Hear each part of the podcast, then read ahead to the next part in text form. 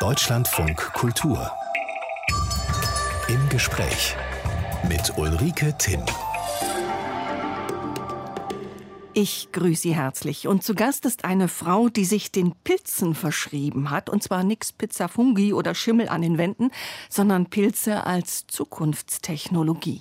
Ja, man kann Pilze nämlich verwenden für Kleidung, Möbel und irgendwann werden wir womöglich sogar in Häusern wohnen, die größtenteils aus Pilzmaterial gefertigt sind. Und als sei das alles noch nicht genug, macht sie auch Kunst mit Pilzen.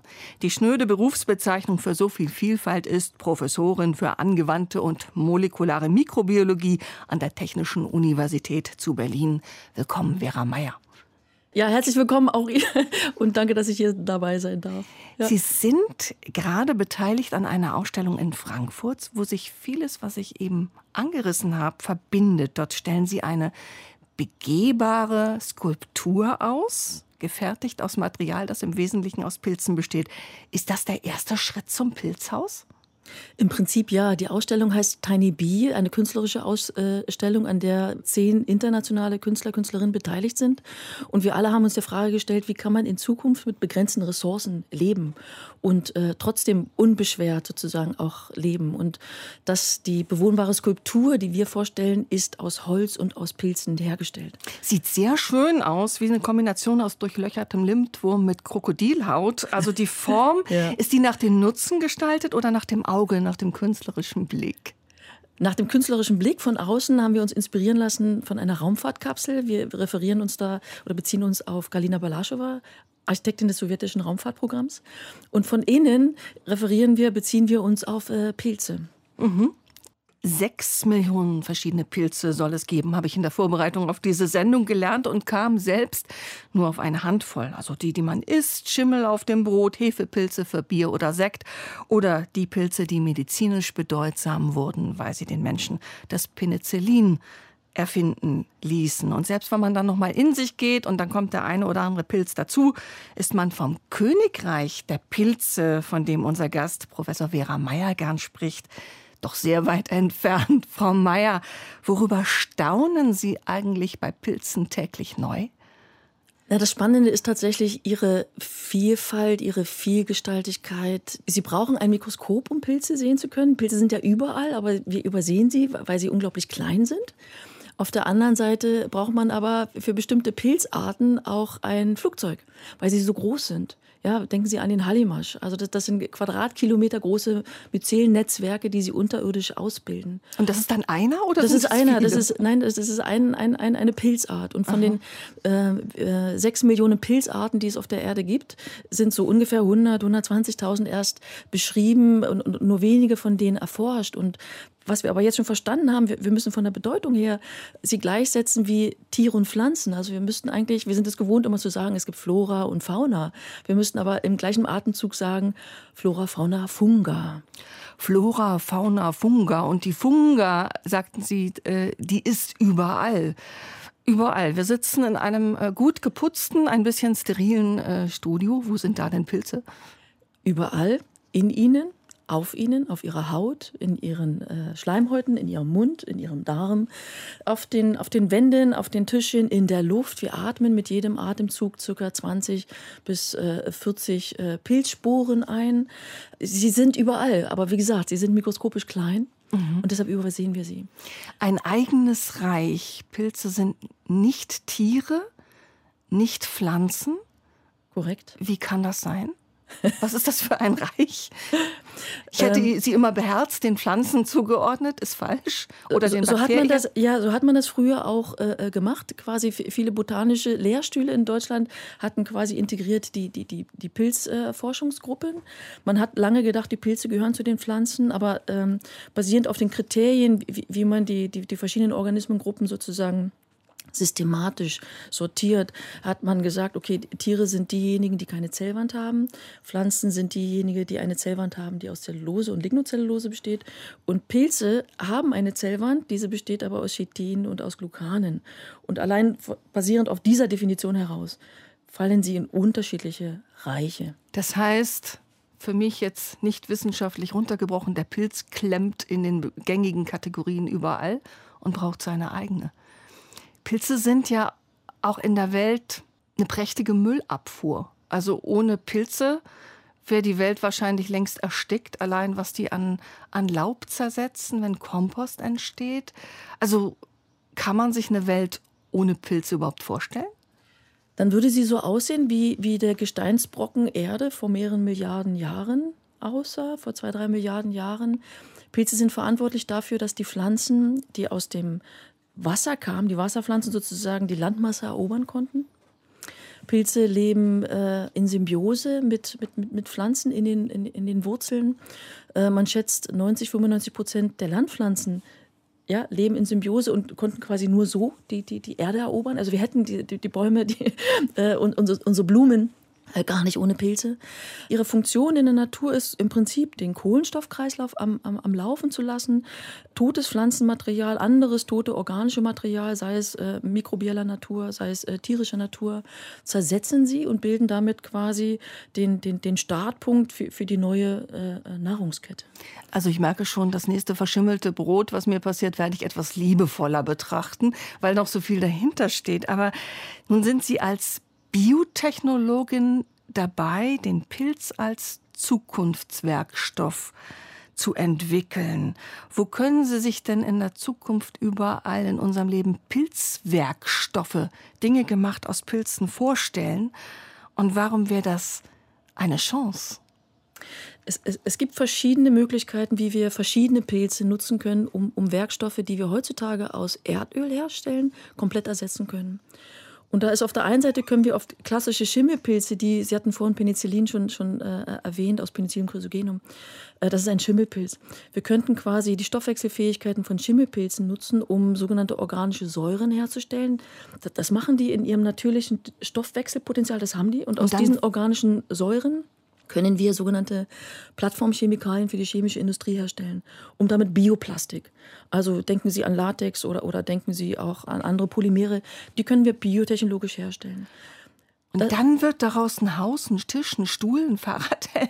Das wird aus anderen Pilzen, und zwar nicht aus diesen Schimmelpilzen, sondern aus den äh, klassischen Ständerpilzen. Also das sind die, die Sie im, auf Wald und Wiese kennenlernen. Also der, der Baumpilz oder der, äh, der Giftpilz mhm. oder der Speisepilz, den, den Sie essen. Wir, wir nennen sie Ständerpilze oder korrekt mhm. Basidiomyceten. So, und die haben die wunderbare Fähigkeit, Lignocellulose, das ist die Zellwand von Pflanzen, abzubauen. Und während sie sich auf pflanzlichen oder oft auf diesen pflanzlichen Materialien, Reststoffe aus der Agrarforstwirtschaft, wachsen, kann man daraus Verbundwerkstoffe herstellen. Und mhm. diese Verbundwerkstoffe sind etwas, woraus wir die Möbel der Zukunft, die Häuser der Zukunft bauen wollen. Das sind ambitionierte Pläne. Wenn so ein Möbel der Zukunft nass wird, wächst es dann weiter? Ist doch ein Pilz drin. Dieser Pilz selber würde nicht weiter wachsen, weil man ihn ja sozusagen inaktiviert hat, bevor man sozusagen mhm. das, das Möbelstück in, in den Verkauf bringt oder in die Nutzung bringt. Aber sozusagen andere Pilze könnten natürlich auch drauf wachsen. Das ist, wenn man nicht dafür sorgt sozusagen, dass äh, ähm, nicht Wasser aufnehmen kann, wenn man dafür sorgt, dass es quasi richtig geschützt ist, so wie unsere Möbel, Holzmöbel ja jetzt auch sozusagen mhm. geschützt äh, sind durch entsprechende Beschichtung. Und, und das ist ein wichtiger Teil der Forschung, die, die jetzt sozusagen am Laufen ist. Wie, wie kann man dieses Material, was ja biologisch hergestellt wird, demzufolge auch biologisch abbaubar ist, für eine gewisse Zeit so stabil halten, dass es eben nicht mhm. verschimmelt.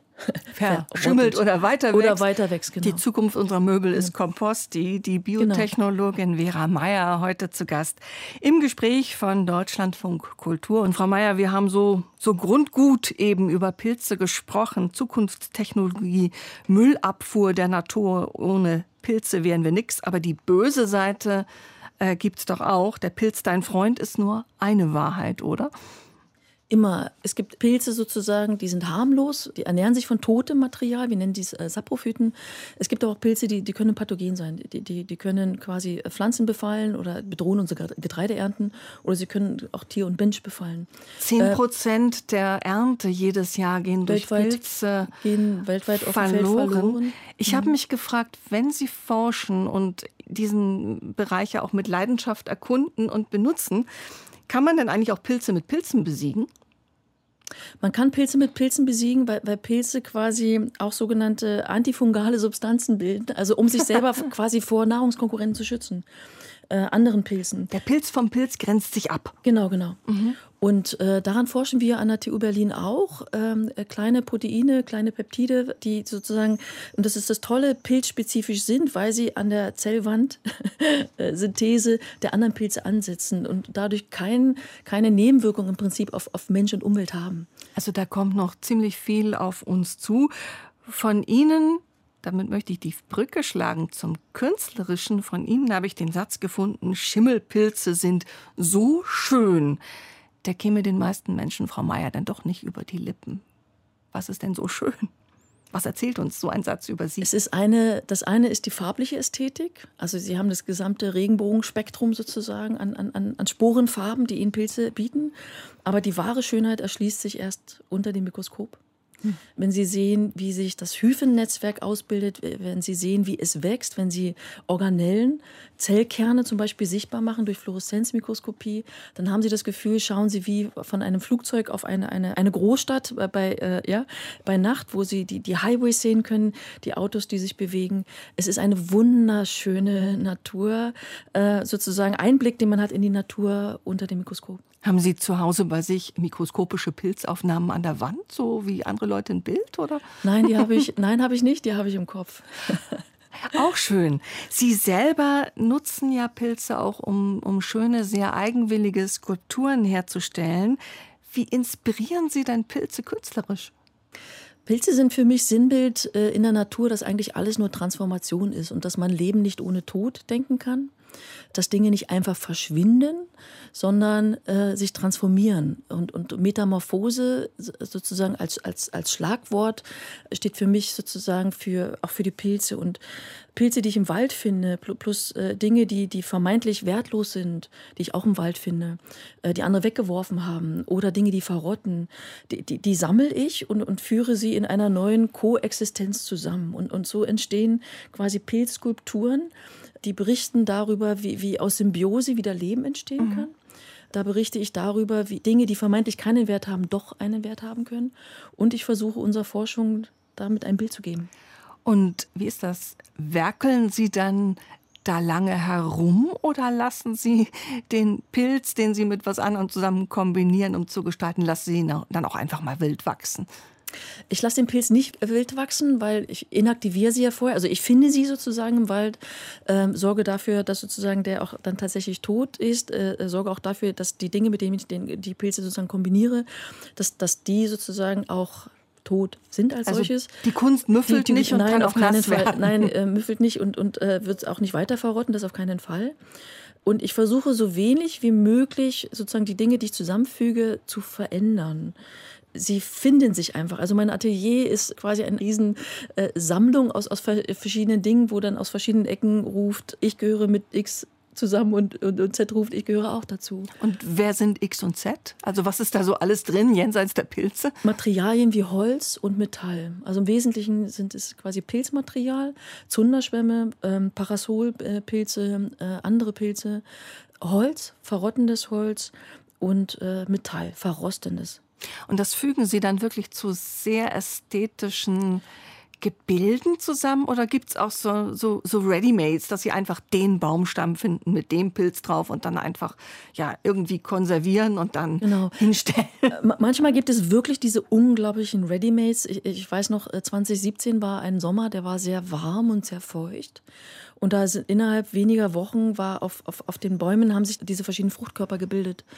Und auf denen sozusagen waren aber auch die Borkenkäferspuren unglaublich stark äh, zu sehen. Und dann habe ich quasi diese, die, die, diese Bäume, Baumstämme einfach genommen und habe hab mit, mit, mit Gold die Borkenkäferspuren nachgezeichnet.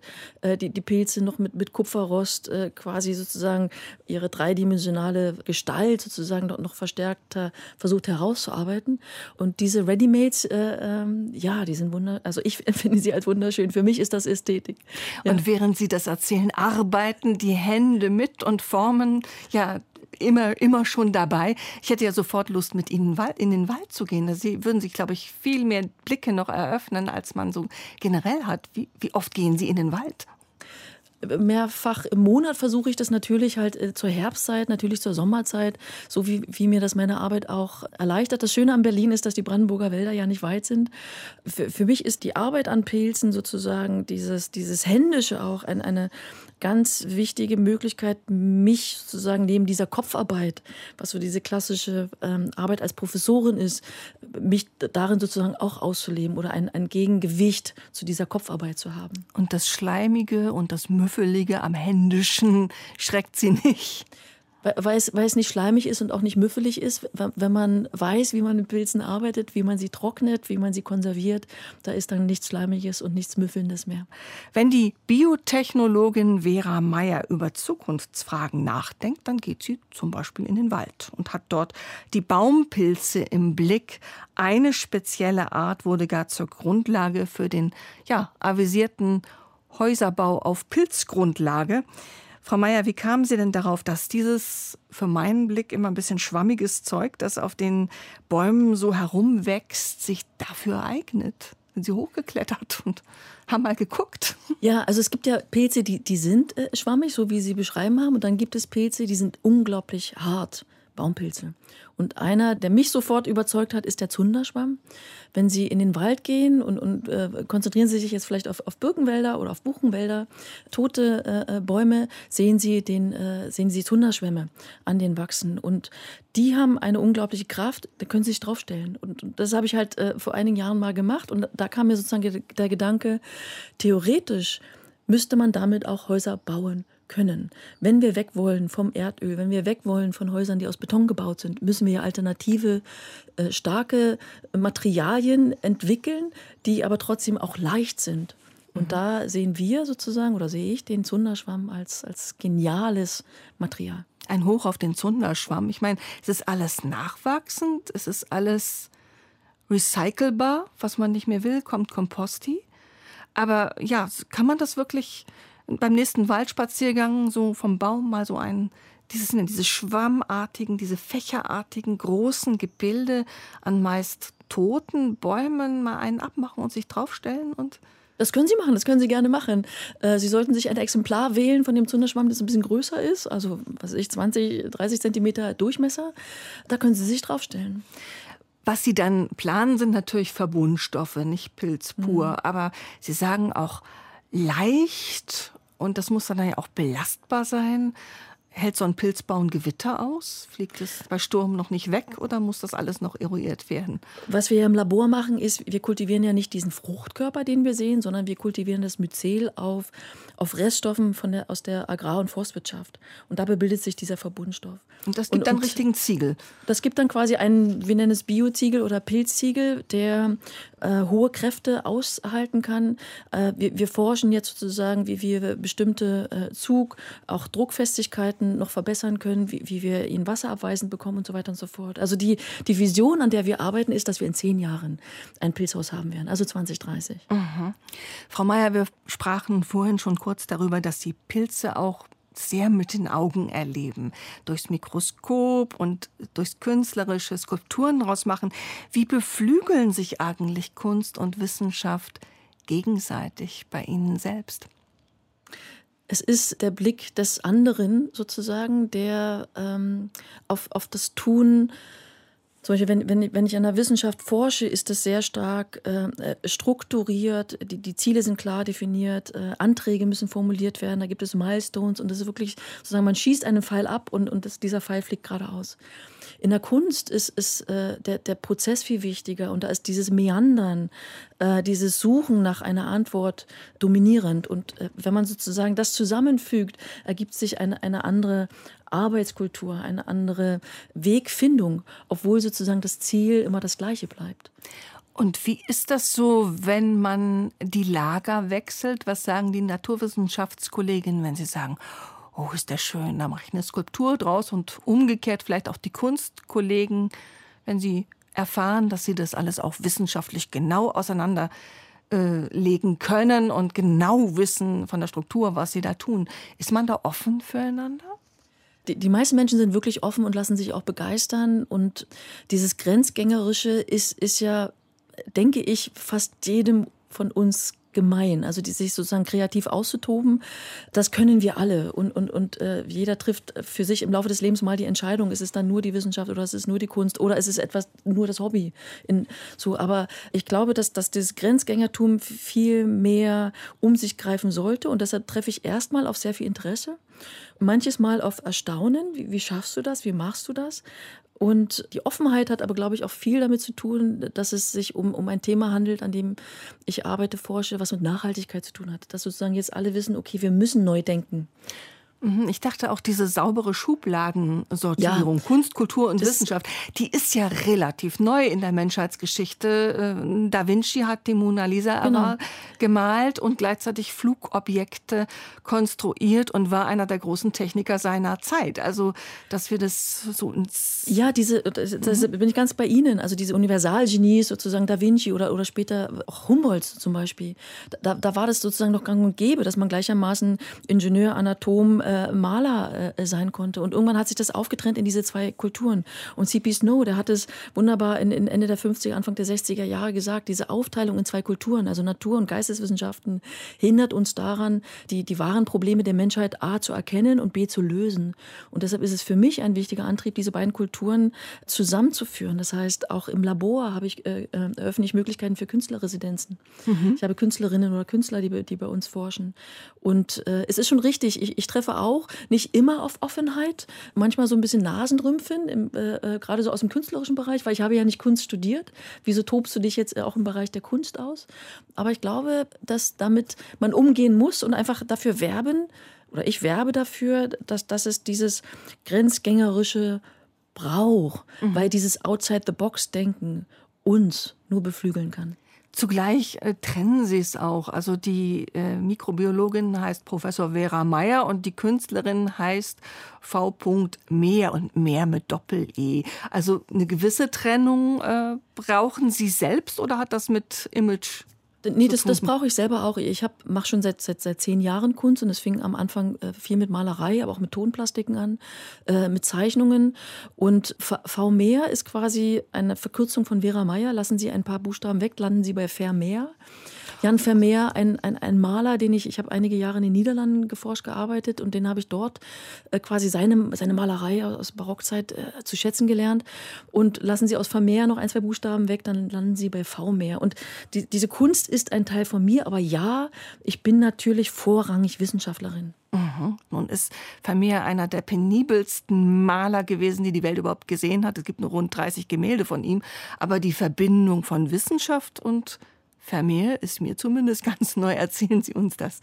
Und dazu müssen wir uns in das Delft sozusagen des siebzehnten. Jahrhunderts bewegen. Das war die Zeit, in der Vermeer gelebt hat. Und äh, sein großer Freund und auch Förderer und auch Mäzen, Anthony van Leeuwenhoek, ist der Vater der Mikrobiologie. So wird er bezeichnet tatsächlich. Und zwar deshalb, weil Anthony van Leeuwenhoek das erste Mikroskop entwickelt hat, mit dem man Bakterien sehen konnte. Und beide haben ja, so in Delft gelebt, haben, haben miteinander gearbeitet, sich ausgetauscht. Es gibt sozusagen die Vermutung, dass Camera Obscura vielleicht sozusagen auch einen Einfluss hatte auf die Gemälde von Vermeer. Die Optik, die Anthony van Leeuwenhoek entwickelt hat, hat, hat Vermeer definitiv, denke ich, daran arbeiten lassen, über Perspektive verstärkt nachzudenken. Auf der anderen Seite Vermeer, was, was mich auch so interessiert, ich war im Museum in, in, in den Niederlanden, da, da konnte man sehen, wie er mit den verschiedenen Pigmenten sozusagen auch experimentiert hat. Und diese Pigmente, wir hatten das Gespräch vorhin gehabt, warum Pilze so faszinierend sind. Die Schimmelpilze, die Sporenfarbe, die Sie sehen, die verschiedenen, von, von, von gelb bis schwarz ist alles da. Das sind Pigmente, die Sie in Ihren äh, Sporen bilden. Und so verbindet sich das über Jahrhunderte. Die Wissenschaft, die Kunst, die Begeisterung, das Mikroskop, Form und Farbe, sind wir einmal um die Welt sozusagen in, in dieser Verbindung. Frau Meyer, ganz einfach nochmal die Grundsatzfrage, die haben wir nämlich noch gar nicht geklärt. Wie sind Sie auf den Pilz gekommen? Stammen Sie aus einer Familie, die sonntags regelmäßig in die Pilze gingen oder sowas? Nein, nein, äh, stamme ich nicht. Ich bin während meines Studiums, ich habe Biotechnologie studiert, auch an der T U Berlin, äh, bin ich auf die Pilze gekommen. Es waren damals Schimmelpilze und es war damals die äh, schon äh, damals klar auch eine Bedrohung. Pilze können auch krank machen und wie kann man neuartige Medikamente gegen Pilze entwickeln?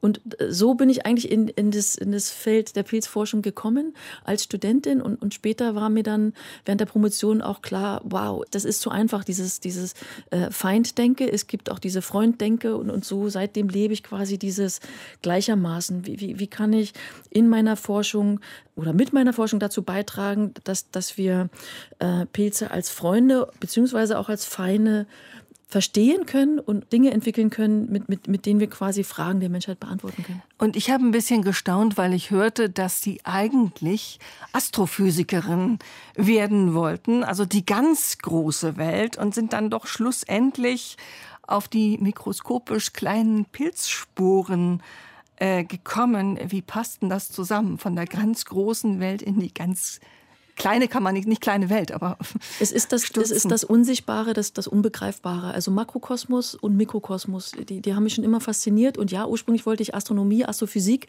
studieren. Für mich war es dann ab einem bestimmten Zeitpunkt äh, dann doch wichtiger, im Ausland zu studieren. Und da konnte ich Astrophysik nicht studieren und habe mich dann für die Biotechnologie entschieden, äh, für den Mikrokosmos. Mhm. Da kommen wir nochmal auf Ihre Biografie. Sie sind neunzehnhundertsiebzig geboren in Hoyerswerda und haben in Sofia studiert, in Bulgarien. Für mich war es wichtig, im Ausland zu studieren.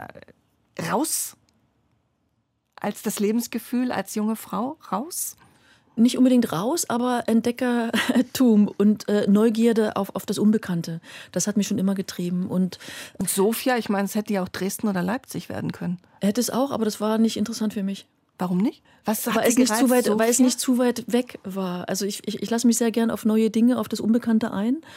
Das Ausland war einfach ein, ein Sehnsuchtsmoment. Ja. Und Verkehrssprache damals äh, Russisch oder haben Sie auch noch Bulgarisch die, die gelernt? War, das, das, das war Bulgarisch, mhm. im Studium äh, Bulgarisch.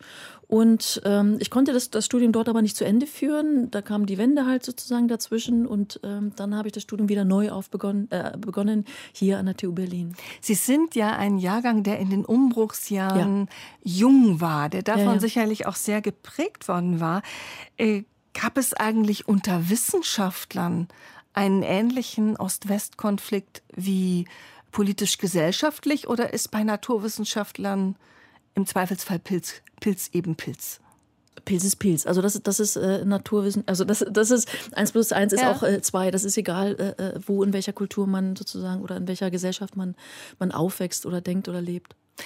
Aber hat das Auswirkungen auf das Arbeiten von Forschern eben auch in dieser, dieser Umbruchszeit? Waren die Verbindungen bei Forschern, bei Naturwissenschaftlern immer weniger begrenzt? Oder kam das auch erst nach neunundachtzig, dass man sich wirklich lebhaft austauschte?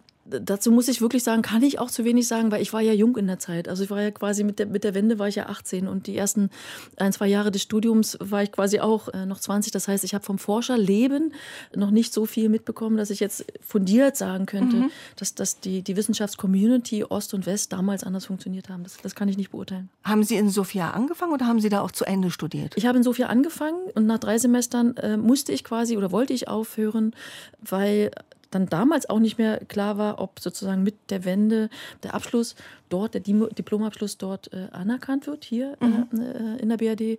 Und das muss ich auch dazu sagen, äh, mit, mit dem quasi Einsturz sozusagen des, des Systems dort, es, es gab kaum noch Lebensmittel zu kaufen. Wir hatten Lebensmittelmarken, es gab Wasserregime, Stromregime.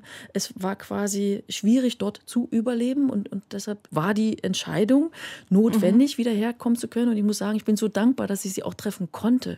Einfach zu sagen, ich konnte von einem Land in ein anderes Land reisen. Und heute ist der Austausch wahrscheinlich ganz selbstverständlich ein... Ein internationaler. In der Wissenschaft ist alles international. Da, da denkt man nicht. Bewundernswert. Viele Probleme, die ja. die Welt hat, haben Naturwissenschaftler so nicht. Sie haben wahrscheinlich einen Batzen anderen, aber viele haben sie auch nicht. Vera Meyer, heute unser Gast, begeistert von Pilzen als Forscherin, als Künstlerin. Frau Meyer, wenn ich Sie zu Hause besuche, muss ich das Zeug auch noch essen? Auf keinen Fall. Ich esse äh, auch gar nicht gerne Pilze und äh, ich kann nicht kochen. Gute Kombination. Und wie ist das? Sie sagten vorhin, wir sind ständig von Pilzen umgeben, also von kleinen wie großen. Und sie begeistert das. Und das spürt man auch, wenn Sie reden. Was macht denn eine Pilzforscherin privat? Da mir der, der Beruf Berufung ist, trenne ich gar nicht zwischen, zwischen Arbeit und Privat. Also ich bin ganz viel in meinem Kopf unterwegs. Ich mache eigentlich, denke immer irgendwie an, an Wissenschaft oder Kultur, Kunst. Wir sind viel in der Natur. Wir sind viel auch mit der Familie unterwegs. Ja. Mhm. Und um nochmal den Kreis zu schließen, wir sind mit diesem Pilzhaus angefangen, Frau mhm. ähm, Meyer, mit diesem Künstlerischen. Das ist natürlich schon weit gediehen, aber es ist Grundlagenforschung. Dann kommen irgendwann die Tests, Bruchsicherheit, Gewittertauglichkeit, D I N-Normen. Wann, glauben Sie, werden Sie im ersten Pilzhaus richtig schlafen und kochen?